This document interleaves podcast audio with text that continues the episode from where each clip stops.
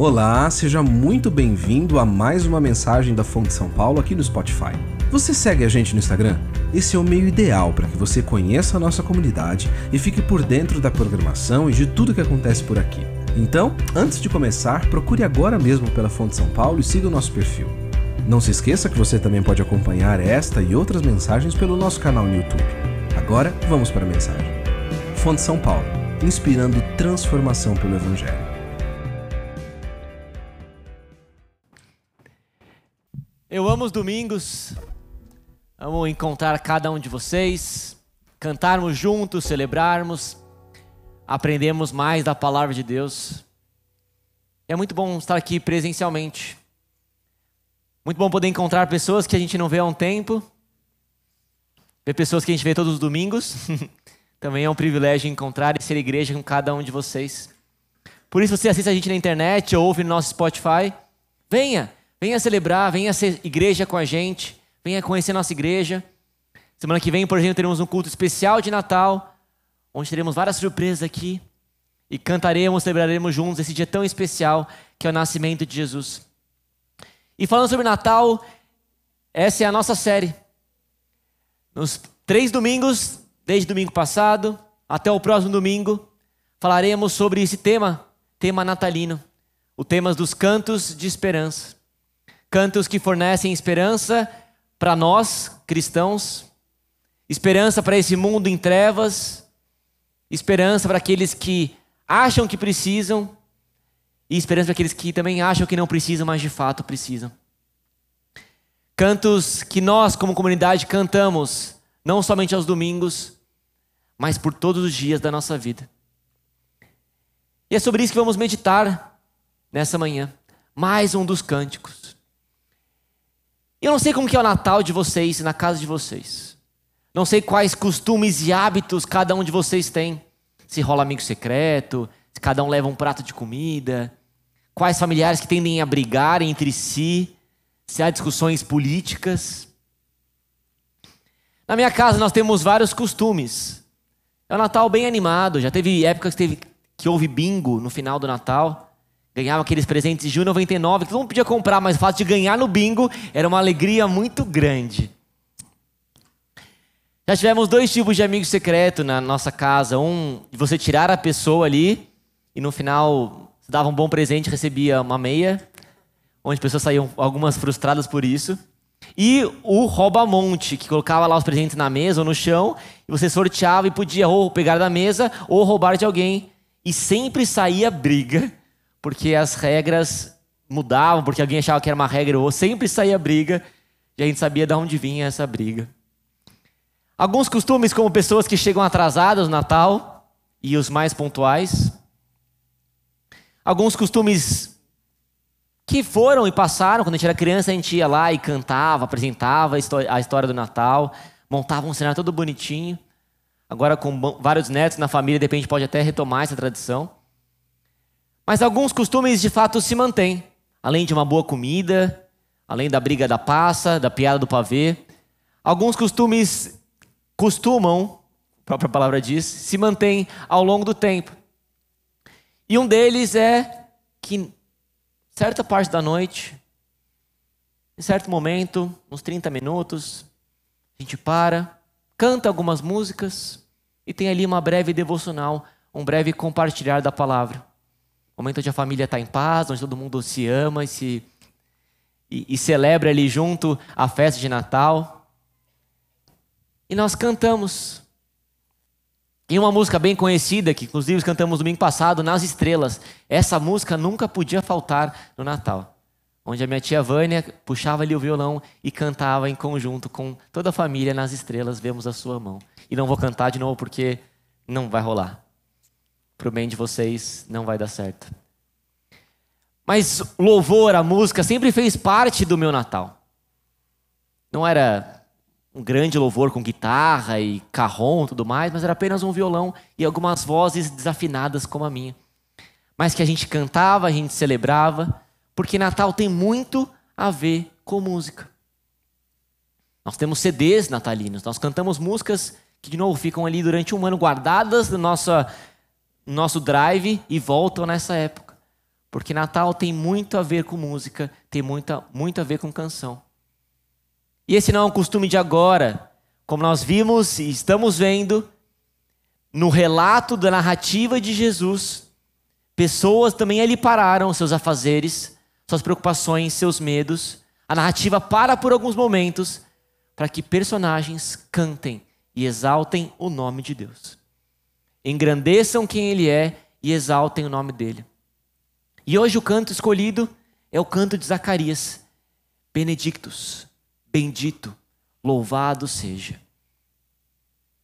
Zacarias vai exaltar quem Deus é, exaltar os seus feitos e proclamar uma verdade muito bonita, muito sincera e muito verdadeira.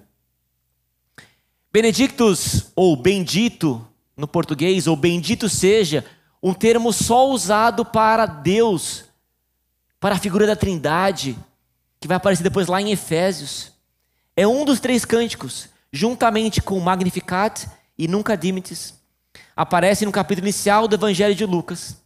É uma canção de agradecimento a Deus proferida por Zacarias, por ocasião do nascimento de seu filho João Batista. Zacarias para tudo e louva o Senhor. E canta, exaltando quem Deus é, agradecendo pelo privilégio de ter um filho. Ele já era velho, sua esposa não podia ter filhos, não podia engravidar. E Deus abençoou aquela família com um presente maravilhoso, que era a vinda de João Batista. E talvez você conheça Zacarias pelo fato de ele ter ficado mudo. Por não ter acreditado na promessa, ele ficou mudo. E não podia falar. Inclusive, na hora de escolher o nome do filho, ele teve que escrever numa tabuinha, como a Bíblia fala. Ele escreve o nome e declara que seria João porque queriam dar o nome do, do filho dele como Zacarias Júnior. Zacarias filho. Ele não, será João. Ele escreve porque não podia falar. Talvez você conheça Zacarias porque de fato ele ficou mudo. Mas esse não é o grande momento da sua vida. Esse não é o grande momento da sua história, quando ele fica mudo. O grande momento é quando a sua mudez é transformada em louvor. Quando Deus restaura a sua voz, no mesmo instante, como vai dizer Lucas 1 para a gente, na mesma hora, ele clama ao Senhor.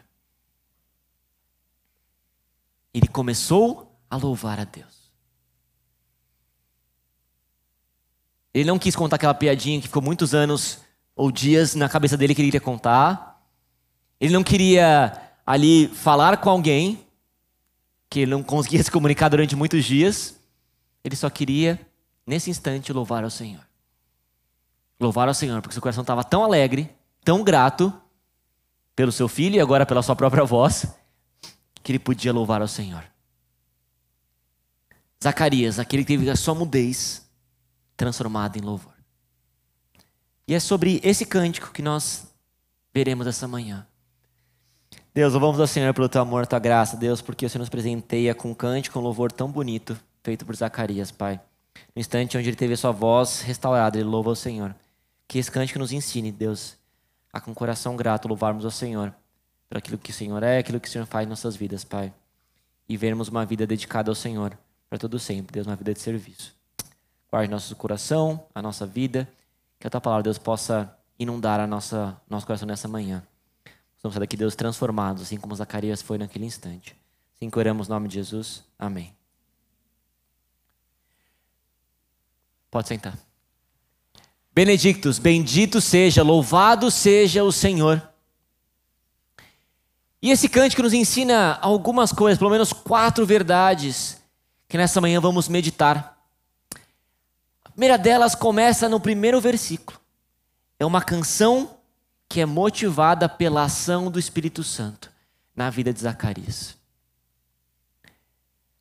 O louvor ele não é somente para Deus, para engrandecer a Deus. Ele tem como finalidade última o louvor a Deus somente. Deus não somente é o alvo, como Ele é o agente do louvor. Nós só somos capazes de louvar a Deus, de exaltar o nome dEle, por aquilo que ele fez em nós primeiro. Nós éramos inimigos de Deus, nós éramos pessoas afastadas de Deus, nós não éramos capazes de louvar a Deus por conta própria. Mas o Espírito Santo, ele age, ele atua, a ponto de transformar a nossa vida para que a gente cante. E olha que interessante, o texto vai dizer que seu pai, pai de João Batista, Zacarias, foi cheio do Espírito Santo. Até aquele momento, como a gente viu na história de Sansão, os personagens eram em momentos da sua vida e alguns deles, eles recebiam o Espírito Santo em algumas situações, em alguns momentos, para algum feito diferente, para alguma ação que Deus tinha é, dado para eles poderem fazer. Eles recebiam o Espírito Santo e, por algum momento, depois o Espírito Santo saía e voltava para onde ele, onde ele veio. Mas depois da vinda de Jesus, depois da sua ascensão aos céus, o Espírito Santo parte, passa a ser parte da igreja. O Senhor vai para os céus, mas antes ele envia o Espírito Santo, não somente para habitar em alguns cristãos, em algumas pessoas, ou em alguns momentos, mas para habitar sempre em nós. E habitar em todos aqueles que confessam e que louvam o nome do Senhor. Mas essa ação, ela começa exclusivamente pelo Espírito Santo em nós. Nós éramos inimigos, nós estávamos mortos em nossos delitos e pecados. Então o Espírito Santo é aquele que nos oferece a vida, que nos oferece a condição de ter nossos olhos abertos. Se o Espírito Santo é, curou a mudez de Zacarias, o Espírito Santo vivificou nosso coração e tirou a cegueira dos nossos olhos para que a gente enxergasse a Deus. João fala sobre isso, o Espírito da vida. A carne não produz nada que se aproveite. As palavras que eu lhe disse são espírito e vida. É o Espírito Santo que habita em nós que nos oferece vida. Porque a nossa vida antes de Deus, antes da obra dele em nossas vidas, nós éramos um coração morto, um coração de pedra, um coração inimigo e oposto de Deus. Era necessário que o Espírito Santo habitasse ou transformasse o nosso coração, abrisse nossos olhos, para que a gente pudesse de fato enxergar quem é Deus. O Espírito Santo ele é capaz de regenerar o nosso coração e nos oferecer vida. Esse é o Espírito Santo que age em nós e que agiu na nossa salvação que transformou a nossa história, transformou o nosso coração. E a partir do momento que ele age em nós, que ele abre nossos olhos, que ele regenera nossa vida, ele passa a habitar em nós. Nós somos templo do Espírito Santo, nós somos santuário do Espírito Santo. Ele habita em nós. Ele faz parte de nós. Não é uma entidade, uma força que vai e volta, é um Deus presente em nós, que habita em nós, que nos conduz, que nos consola, que nos direciona, mas também que nos santifica. É o Espírito Santo que nos leva a uma vida dedicada ao Senhor, uma vida que glorifica o nome dEle, que nos capacita para viver uma vida dedicada ao Senhor de fato. E todos nós já temos o Espírito Santo, ele já faz parte de nós. E não há nada que a gente possa nos distanciar, nos afastar dele. Mas apesar dele já existir em nós, a Bíblia incentiva nossas próprias vidas a nos enchermos do Espírito Santo. Efésios vai falar sobre isso. Não se embriaguem com o vinho que leva à libertinagem, mas deixem-se encher pelo Espírito. A marca de um cristão, de um cristão verdadeiro, é uma vida cheia do Espírito Santo. Isso não é papo somente para pentecostal, é para todos nós cristãos. O cristão deve levar uma vida cheia do Espírito Santo, cheia da pessoa de Deus. E olha que interessante, o texto de Efésios vai falar aqui, falando entre si com salmos, hinos e cânticos espirituais, cantando e louvando a Deus de coração ao Senhor, dando graças constantemente a Deus Pai por todas as coisas, em nome de nosso Senhor Jesus Cristo. Assim como o cântico de Zacarias e a passagem de Efésios tem uma relação muito clara de uma vida com o Espírito Santo, de uma vida cheia do Espírito Santo e uma vida de louvor. Um coração cheio do Espírito Santo louva e exalta o nome de Deus. E ao mesmo tempo que uma vida de louvor, uma vida de gratidão, também contribui para que o Espírito Santo encha o nosso coração, preencha o nosso coração. Nós temos batalha muito forte em nós, a carne e o espírito, a ingratidão e a, a, e a gratidão, o desprezo e o amor. E quanto mais estivermos cheios do Espírito Santo, assim como Zacarias, mais seremos capazes de louvar o nome de Deus, engrandecer o nome dele, não somente aos domingos, mas com uma prática diária. Uma prática de salmos, hinos e cânticos espirituais. De cântico e louvor, de coração ao Senhor. Uma vida de graças a Deus. De graças ao Senhor.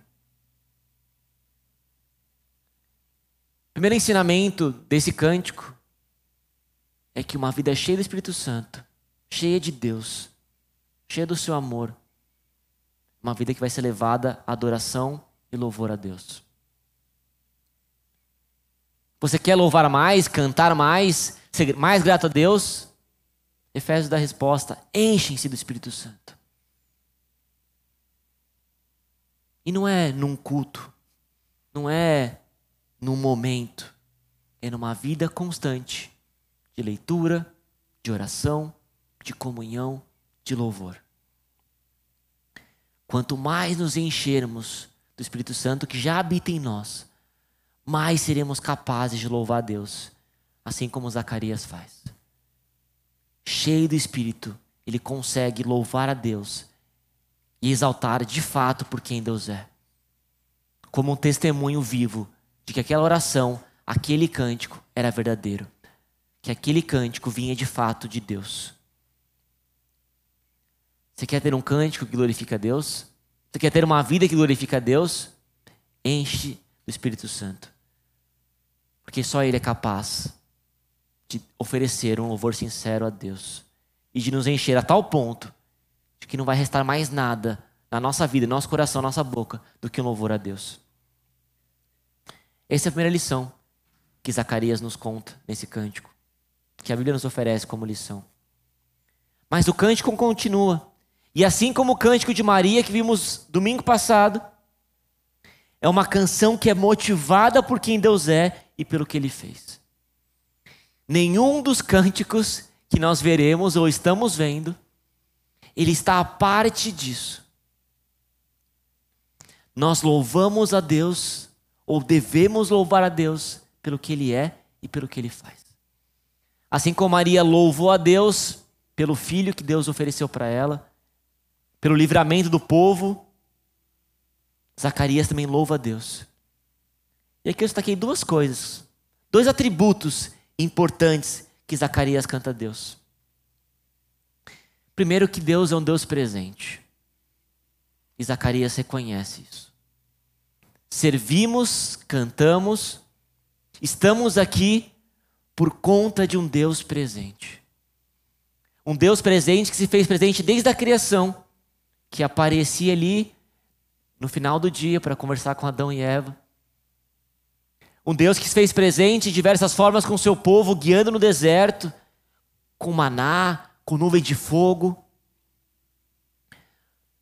O Deus que se fez presente enquanto o povo clamava no deserto uma liberdade, clamava na Babilônia por uma salvação. Um Deus que se fez presente de diversas formas, com profetas, com sinais, proezas e maravilhas. E um Deus que se fez presente, que se faria presente em Jesus Cristo. O próprio Deus, Filho, se encarna para a terra, vem para a terra, se encarna como homem para habitar entre nós. Enquanto outras religiões falam da nossa, do contato do homem com o divino, dessa aproximação, o cristianismo, o cristianismo fala de um Deus que vem para a terra e se faz presente em Jesus Cristo. O Deus conosco, como vimos no nosso capacita, vem para a terra, ele age com feitos poderosos. E Zacarias declara isso, que desde a antiguidade, há muitos anos, Deus se fez presente quando o povo clamava.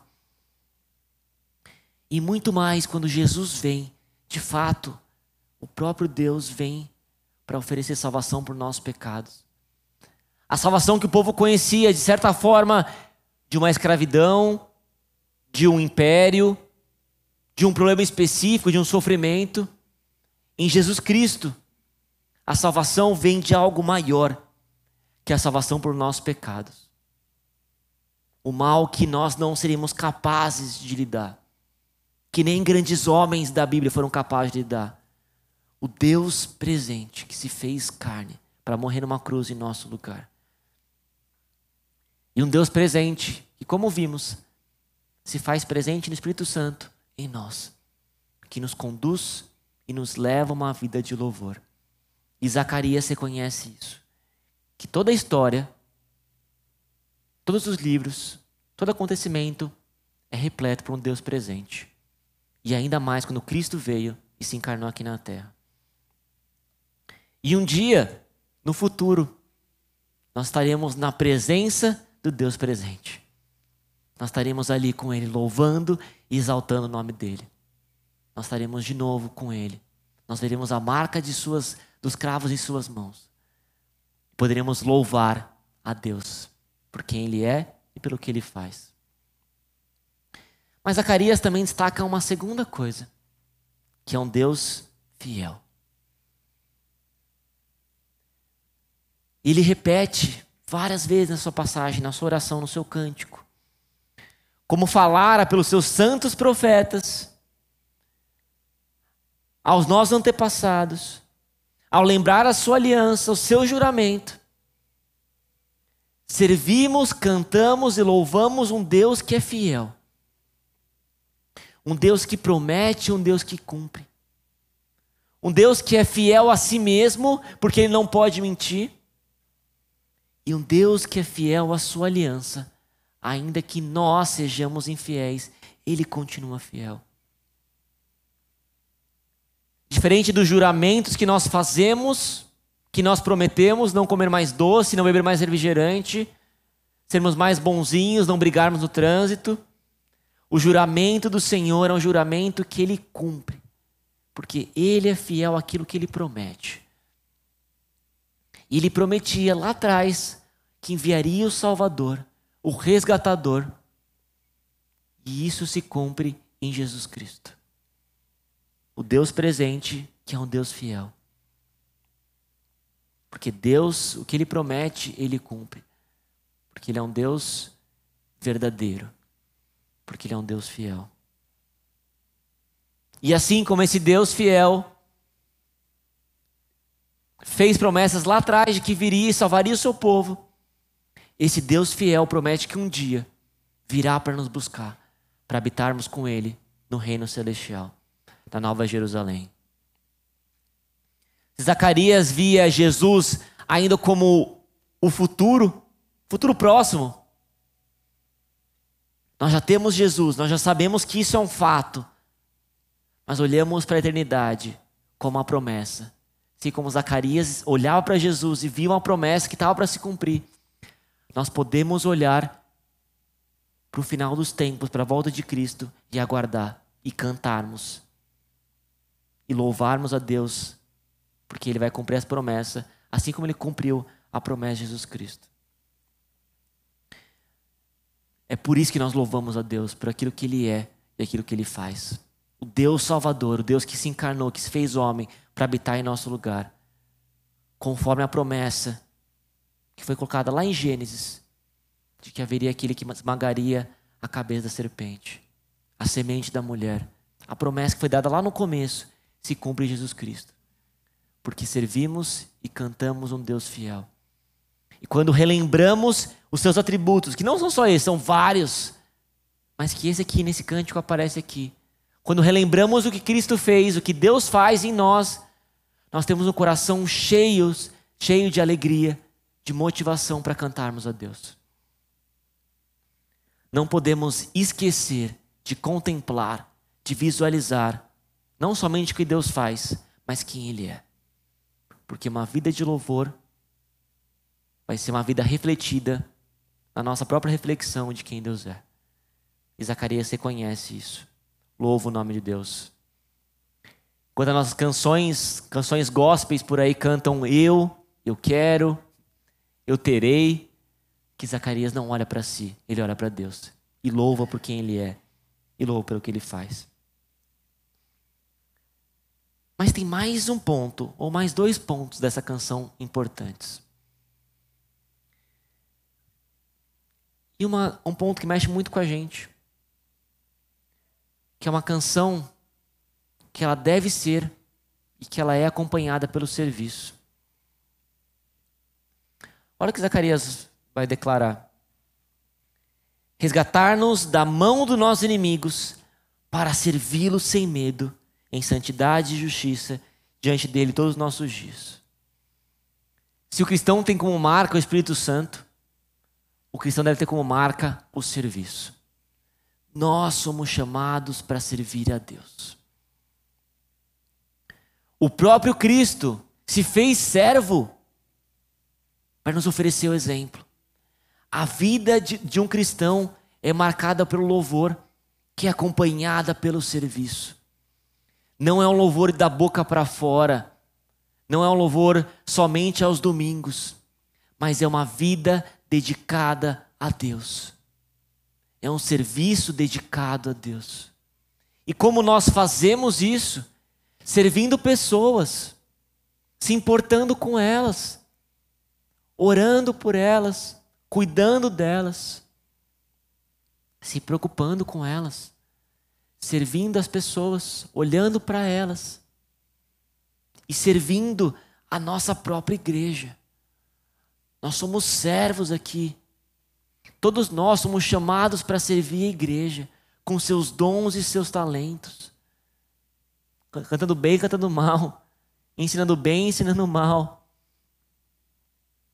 Todos nós somos chamados para servir de acordo com o que Deus nos ofereceu para poder fazer parte do seu reino. O cristão é marcado pelo serviço. Deus convida cada um de nós para servirmos a igreja.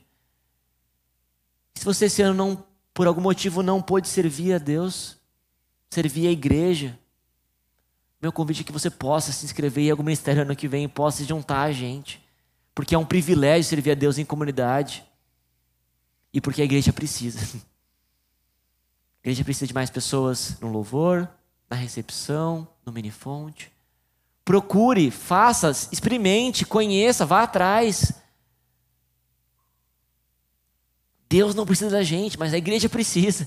E Deus não precisa, mas Ele quer usar cada um de nós para o seu reino. Porque é um grande privilégio acabar um domingo às vezes cansado, ou um sábado cansado, mas grato, porque servimos a casa do Senhor, porque servimos a igreja. E talvez não precise esperar ano que vem para isso. Como temos visto, esse não é somente o Natal para a Fonte de São Paulo, mas é o Natal de serviço às outras pessoas. Estamos numa campanha de arrecadar alimentos, comida, cesta de Natal para poder servir outras pessoas. Servir pessoas que não têm condições de comprar um panetone, um chocotone. E nós somos chamados para servir a Casa Boas Novas nesse Natal. O seu compromisso de servir as pessoas, declarar o nome do Senhor aos domingos, com a nossa boca mas com o nosso bolso, com o nosso serviço. Esse é o nosso chamado, de servirmos pessoas. E temos a chance de fazer isso juntos, comunidade. E servir a Casa Boas Novas, servir aquelas pessoas ali, para que elas sintam amor e a glória de Deus. E possam, eventualmente, estarem aqui com a gente no domingo, ano que vem, louvando e festejando quem Deus é. E Deus quer usar cada um de nós para o teu reino. Seja servindo no ministério, já neste Natal contribuindo financeiramente com o produto, para que as pessoas possam ver o amor de Deus e glorifiquem por quem Ele é. Mas para você que serve ou que quer servir, Zacarias dá a forma de como fazer isso. Não é somente o servir porque é uma obrigação, servir porque de fato eu preciso, mas é um serviço feito de três pontos. É um serviço sem medo, um serviço em santidade e um serviço em justiça. Quando eu penso no serviço sem medo, Eu penso naquele, na parábola ali dos talentos, onde aquele homem, com medo do seu empregador, voltaria, ele vai lá e ele esconde o talento dele. Porque ele tinha medo, medo. Tinha medo do que os outros iriam pensar, do que o próprio Senhor iria pensar dele. O medo nos impede de servir de forma verdadeira e sincera. O medo nos afasta do serviço, nos faz esconder nosso talento. O medo do julgamento do outro. O que vão pensar de mim se eu estiver ali servindo em algum ministério? Será que eu sou bom o suficiente? Não, você não é bom, mas o Senhor vai capacitar a sua vida. Um serviço sem medo. Servimos não porque Deus vai nos conceder a salvação no final, mas porque Deus já nos deu a salvação, podemos servir sem medo das consequências. Talvez seremos perseguidos pelo nosso serviço ao Senhor. Mas um serviço cristão, um serviço verdadeiro, é um serviço marcado por uma vida sem temor, sem medo. Porque servimos um Deus amoroso, um Deus poderoso, que nos concede dons e talentos e que no final vai nos recompensar por aquilo que fizermos. No céu nós ouviremos dele, servo bom e fiel, foste fiel no pouco, sobre muito te colocarei. Um serviço sem medo, sem preocupações, sem receios. Mas não somente um serviço sem medo, mas é um serviço santo, um serviço em santidade. Isso não quer dizer que nós devemos, Deus só quer usar pessoas sem pecado, porque senão ninguém estaria no páreo. A igreja estaria vazia. Mas é um serviço marcado por santidade. Santidade de coração, santidade de cabeça, de pensamentos. É um serviço que não é somente feito daqui para fora, mas daqui para dentro. Uma vida em santidade. Não é servir de forma triste ou de forma despreocupada, porque eu tenho que servir, mas é em santidade. Uma vida com Deus. Uma vida que caminha juntamente em Deus. Uma vida servida aos domingos mas que comece na segunda-feira, na minha devocional, no meu, meu tempo de oração, meu compromisso com Deus.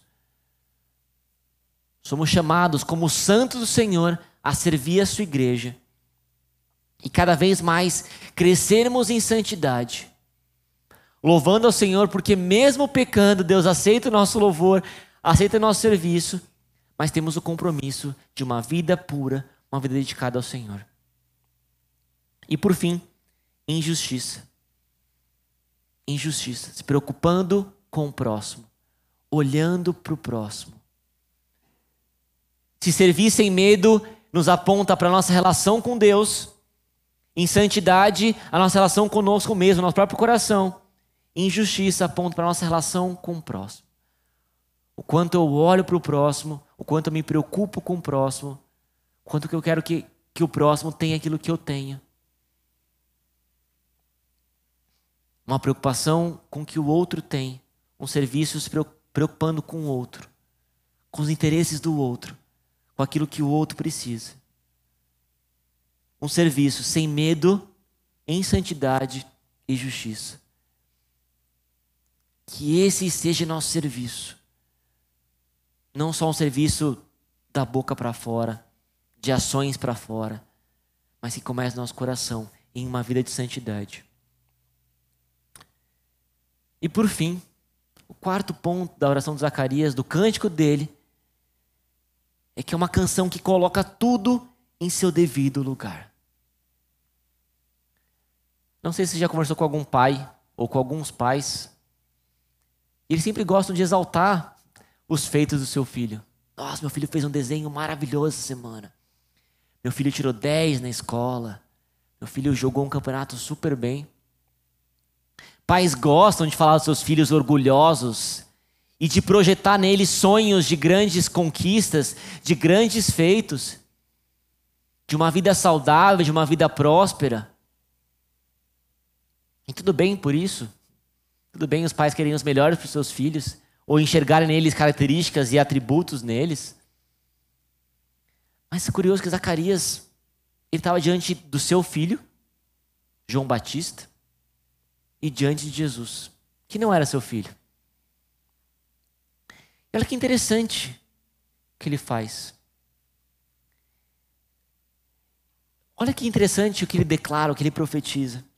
E você, menino, João Batista, será chamado profeta do Altíssimo, pois irá adiante do Senhor para lhe preparar o caminho.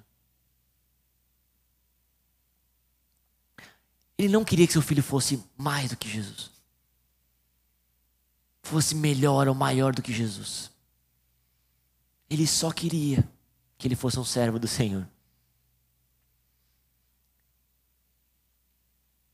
Ele profetiza para o seu filho que ele queria preparar o caminho. E ao mesmo tempo declara que Jesus, aquele que viria por Maria, era o Altíssimo, era o esperado, era o aguardado. Nada mais profundo do que isso. Uma declaração para os próprios filhos ou para o filho do próximo. O louvor a Deus, o cântico a Deus, coloca tudo em seu devido lugar. No cântico que cantamos, que louvamos, ele exalta quem Deus é, ele exalta o Senhor. E aqui Jesus ele declara que era o próprio Senhor, o próprio Deus. Ele exalta a Deus e coloca o seu filho como servo. Não porque isso é ruim, não porque isso é, é algo pejorativo, não, porque servir ao Senhor é a melhor condição que nós podemos ter. O melhor presente, a melhor vida que podemos ter para nós e para os nossos filhos é declarar que nós somos, ou que nós queremos que eles sejam, servos do Senhor.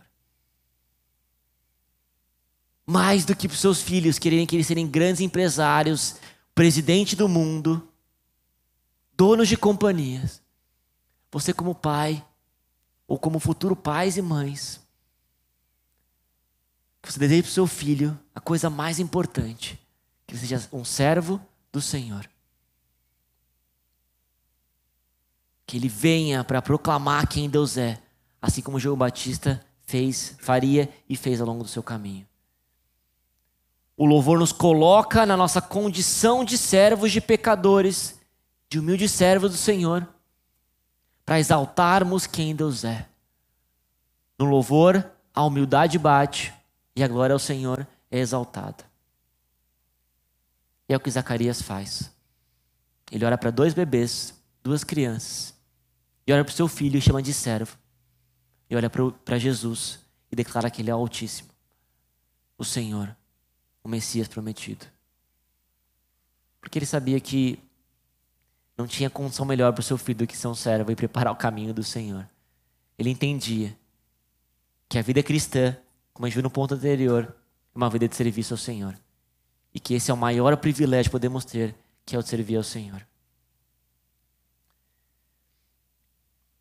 É isso que podemos declarar, podemos profetizar, podemos orar e cantar que o Senhor é o Altíssimo. Nós somos apenas servos diante do Senhor. Não tem outra postura que nos quebrantarmos, reconhecermos nossa pequenez, mas ao mesmo tempo reconhecer nosso privilégio.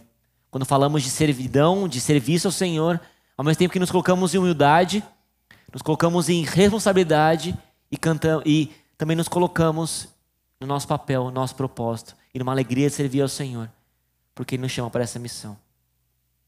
O que aprendemos com essa oração? O que essa oração nos ensina? Zacarias, com a sua fala restaurada, louva ao Senhor, reconhecendo sua presença e sua fidelidade. O canto ao Senhor é acompanhado por uma perspectiva de quem nós somos, servos, servos do Senhor. E por isso, uma vida que é dedicada a serviço a Deus e às pessoas.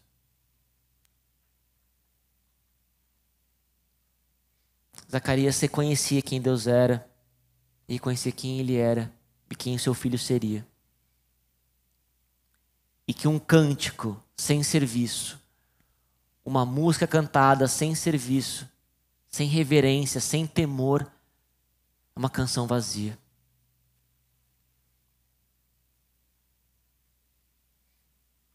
A gente consegue ver aqui na igreja quem canta ou quem não canta, ou como canta. Mas só Deus olha o nosso coração e sabe como nós estamos cantando.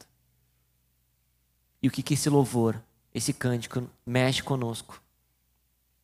E Zacarias nos ensina tanto nessa oração, tanto nesse cântico, a uma vida de serviço, dedicação ao Senhor. Mas por que, que essa, esse cântico é um cântico de esperança? Vemos que esse é o nosso tema da nossa série: cânticos, canções de esperança. Por que, que isso é uma canção de esperança? Por conta de um Deus que transforma. Servimos um Deus que transforma. E Zacarias teve a sua mudez, a sua ausência de fala, a sua incredulidade transformada em louvor, em fala, em glória a Deus. Deus continua agindo. Deus continua transformando. E que mensagem poderosa nós temos para levar para esse mundo. Podemos compartilhar e devemos compartilhar o Evangelho para as pessoas, para amigos, para familiares, para desconhecidos, crendo que é o Senhor quem transforma essas pessoas.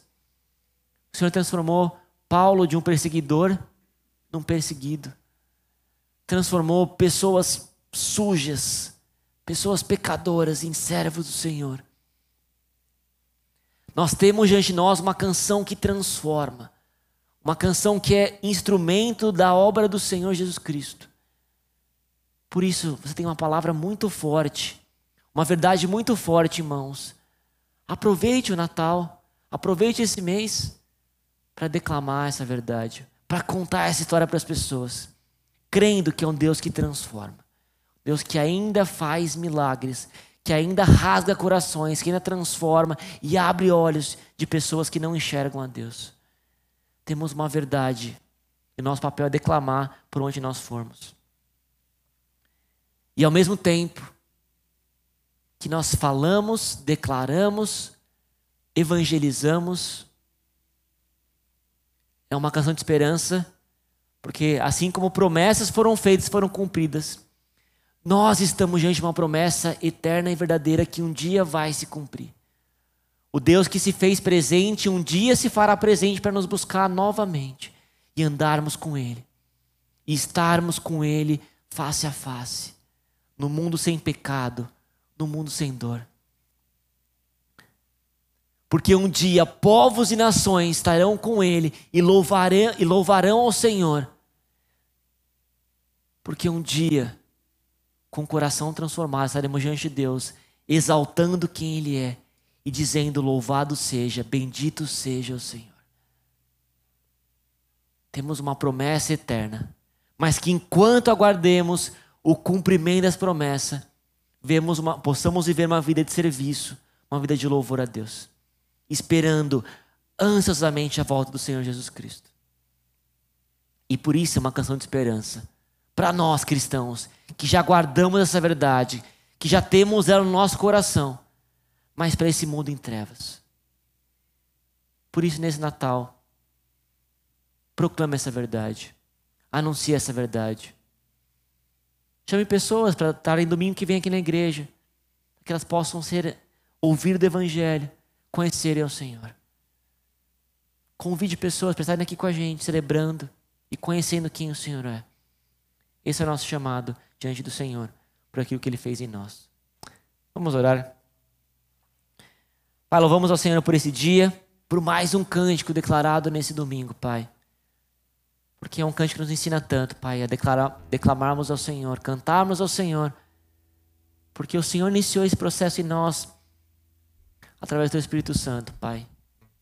E porque uma vida cheia do Espírito Santo, Deus, ela reflete em uma vida de louvor ao Senhor. Mas não um louvor somente em palavras, não somente um louvor vazio, mas um louvor marcado pelo serviço ao Senhor e às pessoas. Um louvor preocupado com o próximo. Porque no serviço também há uma chance das pessoas ouvirem ao Senhor, conhecerem ao Senhor. Que enquanto aguardemos ao Senhor a promessa que há de se cumprir, Deus fiel que fez e é fiel para cumprir, possamos proclamar essa verdade por onde nós formos e anunciar o Filho prometido que veio e que um dia vai buscar, voltar para buscar a sua igreja, Pai. Nos ajude, Pai, a cantarmos ao Senhor, termos uma vida, Senhor, acompanhada de louvor e de serviço, em santidade, em temor, em temor, mas sem medo, e em justiça. E é assim que oramos, em nome de Jesus. Amém.